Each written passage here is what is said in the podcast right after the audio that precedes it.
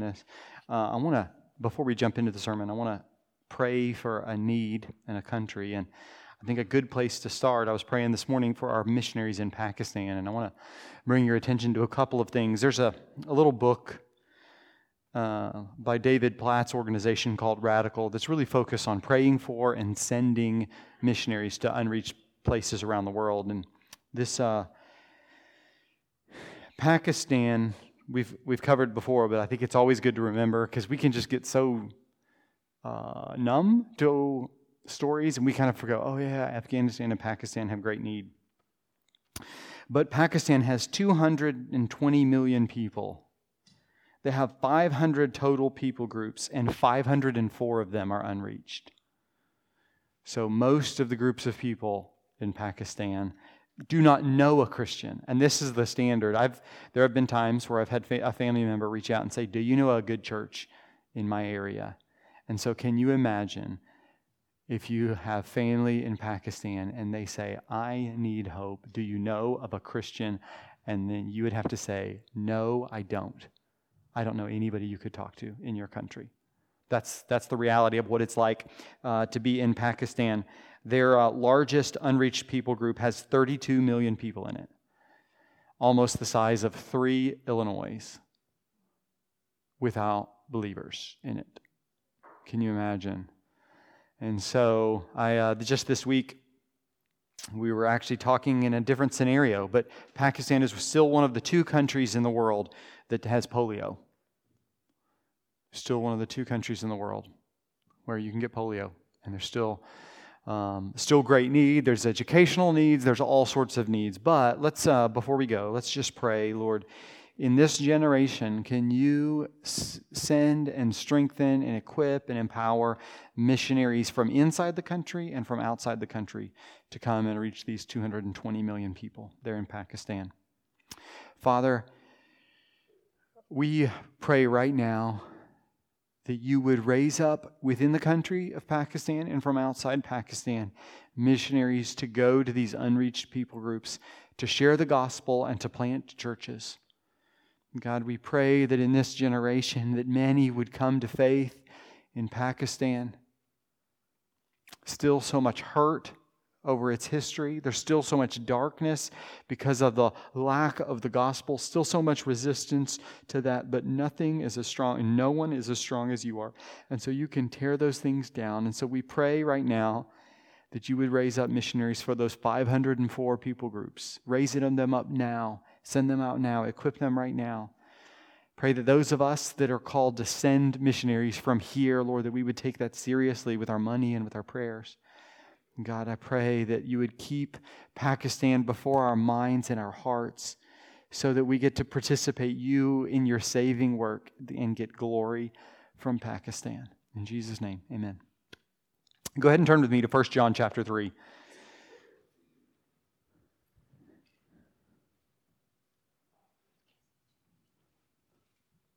I don't know if you've ever had a, a teacher or a boss that says the same thing over and over and over. And you go, We get it. Okay? You know, you tell us this every year at the yearly meeting, at the annual Christmas party. You tell us the same thing time after time. You repeat yourself time after time. Well,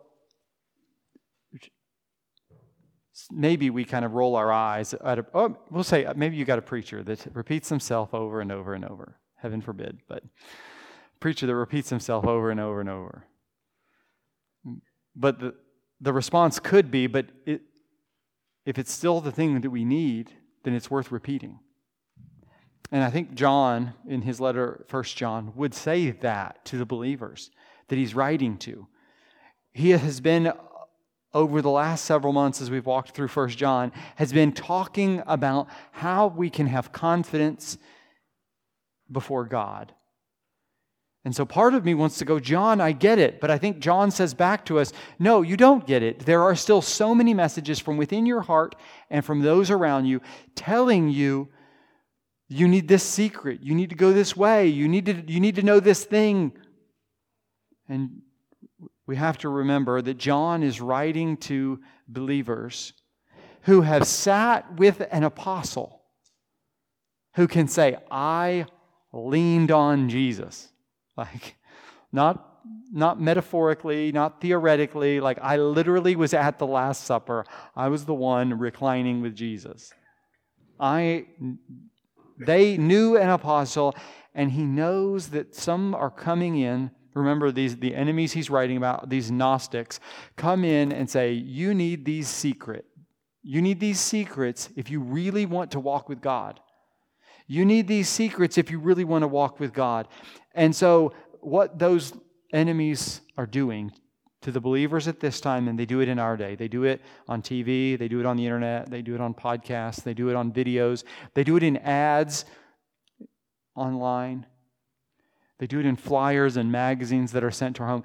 Is you don't have everything that you need. And you should be scared that God is holding out on you and that you're missing out. And so John writes to them and writes to us and says, No, you can have confidence before God. And so, what I want to show you tonight is, is how John says, four ways John says that we can have confidence before God. I'm going to read uh, starting in verse 21 tonight, 21 to 24. Dear friends or beloved, if our hearts do not condemn us, we have confidence before God and receive from him anything we ask because we keep his commands and do what pleases him. And this is his command to believe in the name of his Son, Jesus Christ, and to love one another as he commanded us. The one who keeps God's commands lives in him and he in them, and this is how we know that he lives in us. We know it by the Spirit he gave, he gave us. Here, this passage gives us four ways that we can have confidence and the first thing that he tells us is that loving Jesus and loving, or I'm sorry, I'm sorry, that we can have confidence before God because God is greater than our hearts. I want you to look at verse 21. He says, Beloved, if our hearts do not condemn us, we have confidence before God. We go, okay. What do you mean if our hearts don't condemn us? The verse, the very ver- verse before that, verse 20, says, If our hearts condemn us, we know that God is greater than our hearts and he knows everything here in verse 21, he is recapping what he has said before, which is that our, the confidence that a believer has is not ultimately re, re, uh, uh, in himself, but it's in the God that is greater than our hearts. And so he is pointing God's people to find their confidence there. He is calling you and I to find our confidence in the fact that whether our hearts condemn us or don't condemn us, God is greater than our hearts, and so our, we have confidence before God, he says in verses 20 and 21. And so here he starts by saying that our, as we love Jesus in previous verses, as we love one another, that we can have confidence before God. And so these secret these Gnostics, these teachers that come in and say, hey, here's the secret. Here's what you have to know so that you can uh, be right before God. If it doesn't sound like loving Jesus and loving one another, if it doesn't sound like trusting in God who is greater than our hearts, then it is a false confidence. And instead, he says, Beloved, we have confidence before God. Second way we have confidence here, he says, is we can pray with confidence when we keep his commands. Look at verse 22. And we receive from him anything we ask because we keep his commands and we do what pleases him. Like, think about how amazing of a promise that is. If we, if we ask, if God's people, if we ask, we receive from him anything because we keep his commands, and we do what pleases him. Elsewhere in Scripture, it tells us that we don't have because we don't ask. Other instruction in, in Scripture is that sometimes we ask with selfish motives. And so it, it's the believer that comes to God in faith with God's priorities in his mind. We can ask for anything and trust that God is answering. And so we can pray with confidence when we keep his commands. And so these enemies that come in and go, hey, here's the secret way so you can pray before God. Here's the, here's the way, here's the things that you need to know so you can, uh, you can be right with God.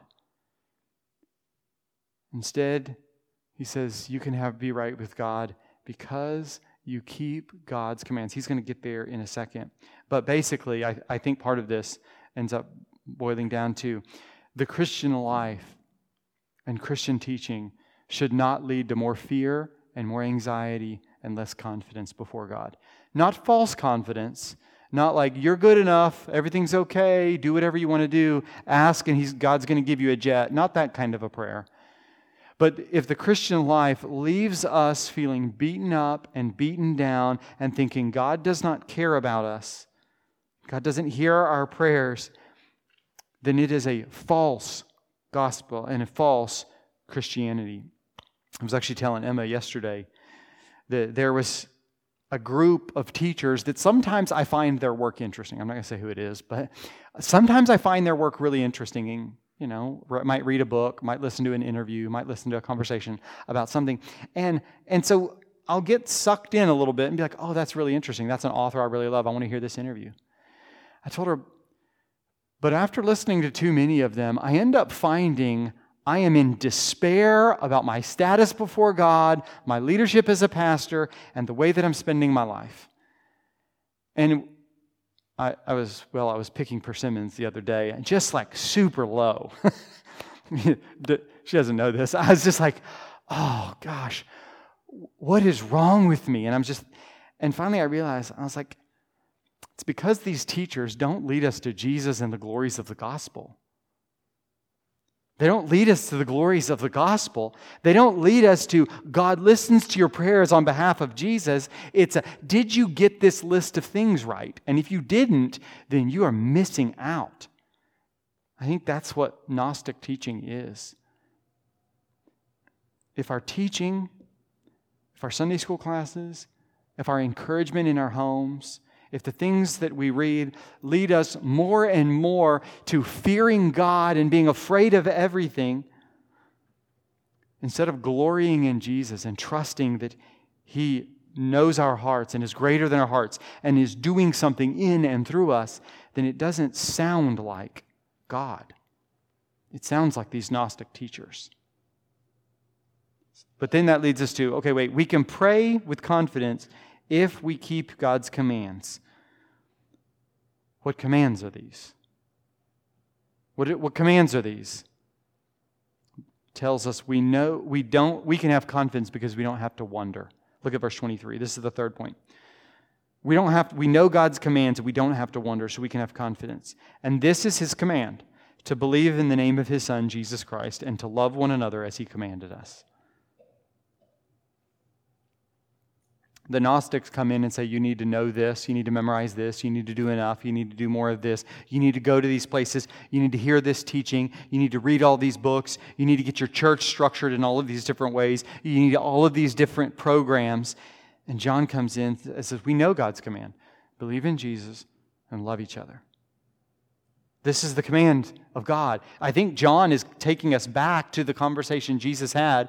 What is the greatest commandment? Love the Lord your God with all your heart, soul, mind, and strength. And what's the second one? Love your neighbor as yourself.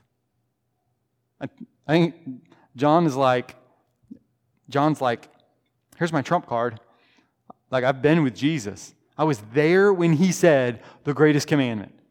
It's not go to this place, not listen to this thing, not do this program, do this structure, go this many places. He says the greatest commandment is believe in the Lord Jesus and love your neighbor. Love one another. In the church, this is what God has called us to. And so John comes to us and says, What should the church be known for? So the next time you're picking persimmons, that's what you do, and your heart comes in and condemns, the Spirit comes in and says, Do you believe in Jesus? Do you love his people? That's what God's called you to. Like, The next time somebody comes in, did you do all these things? Did you pray in all these ways with enough faith? Did you claim these mountains and get all of these things? And Jesus comes in and says, Did you believe in the name of the Lord Jesus? And did you love his people? I don't think that we should try to lower the amount of things that we, we believe and that we teach. But we also should keep in mind that this is what God has called, this is his command. And so if you wonder, am I right with God? If you wonder, am I right with God? Am I walking with God? Are we getting this stuff right? John comes along and says, Do you believe in Jesus? Do you love his people? That's what God is calling you to. This last week, I, I read something, I read it by a pastor, and I was like, this guy's really strange, really weird. Then come to find out, he wrote a book called What is the Least Number of Things I Have to Believe to Be a Christian? Don't look up this book. I was like, that's like the worst possible title you can have for a book. What's the least amount of things?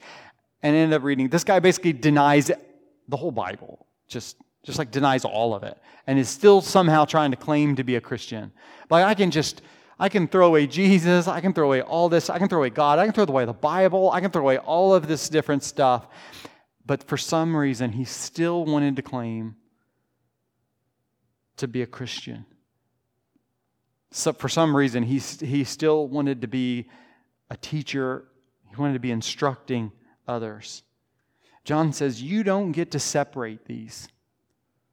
If you will not believe in the name of the Lord Jesus Christ, and there's a lot in that believe, name, Lord, Jesus Christ, there's like a whole lot of Bible caught up in that little phrase.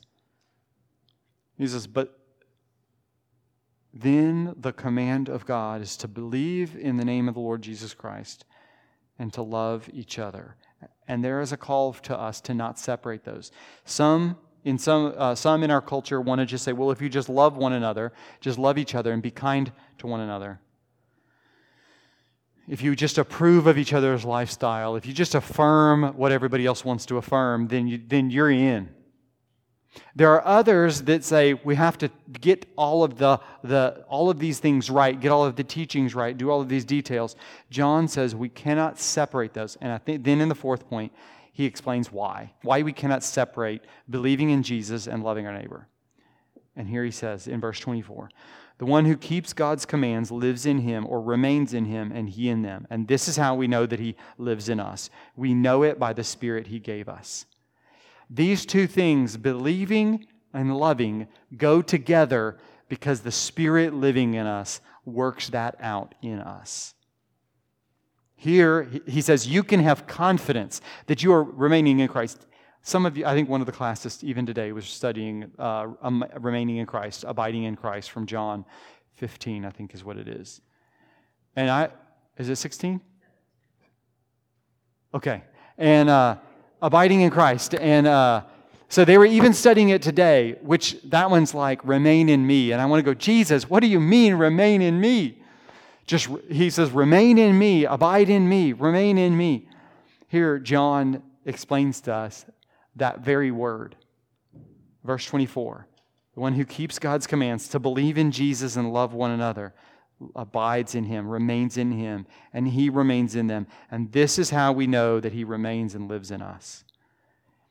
This, this believing and this life that we have wrapped up in Jesus is what creates the loving of one another. Or else Jesus wouldn't have needed to die. We wouldn't have the need to be saved if it was as simple as Jesus coming or John coming along and saying, Love your neighbor as yourself. The whole story of the Bible leads us to the point love your neighbor as yourself. God, I have not and I will not unless you change me.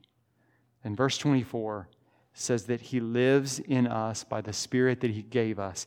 And so the believing creates the loving of one another. And that's what it means to remain in Christ.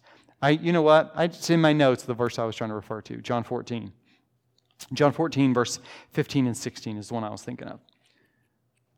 And maybe it shows up in other places there in John. But John 14, he says, If you love me, keep my commands. and I will ask the Father, and he will give you another advocate to help you and be with you forever. This promise, John says, has been fulfilled. John 15 tells us what it's like to abide in Christ and have Christ abide in us. And so he says we can have confidence in the Christian life because God knows our hearts and God doesn't condemn us. And so now, as we believe in the Lord Jesus, and love one another, we don't have to wonder if we're right with God. We can have confidence. God's Spirit lives in us and causes us to love one another. And so, all of this kind of leads us to this point that John keeps hammering home because you and I need to hear it again and again and again. The Christian life should mean confidence but it's not confidence because we say it's okay. It's not confidence because we ourselves are good enough on our own. Our confidence is that we abide in Christ, and through us, God is loving our neighbor as ourselves, our loving one another. This cycle of living and remaining and abiding in Christ is what gives the Christian life confidence. And so when, when teachers come in and say, Hey, I know the way. I, let me tell you the secret. This secret says, No, abide in Christ. Come to Jesus. Believe in Jesus. And through that, love his people. Let's pray. God, I pray that you would help us to be confident that we are right with you, not because we've kept man's rules, not because we've pleased men, but because you, in the gospel of Jesus Christ, are pleased with us. And through us, and through that, through that approval, through that spirit that you've given us, now we love one another. I pray that that would be true. God, I pray that we would look like and smell like love in this community. I pray that in this church, we would grow more and more and more to live out that love that you are putting into us through the Spirit. In Jesus' name, amen.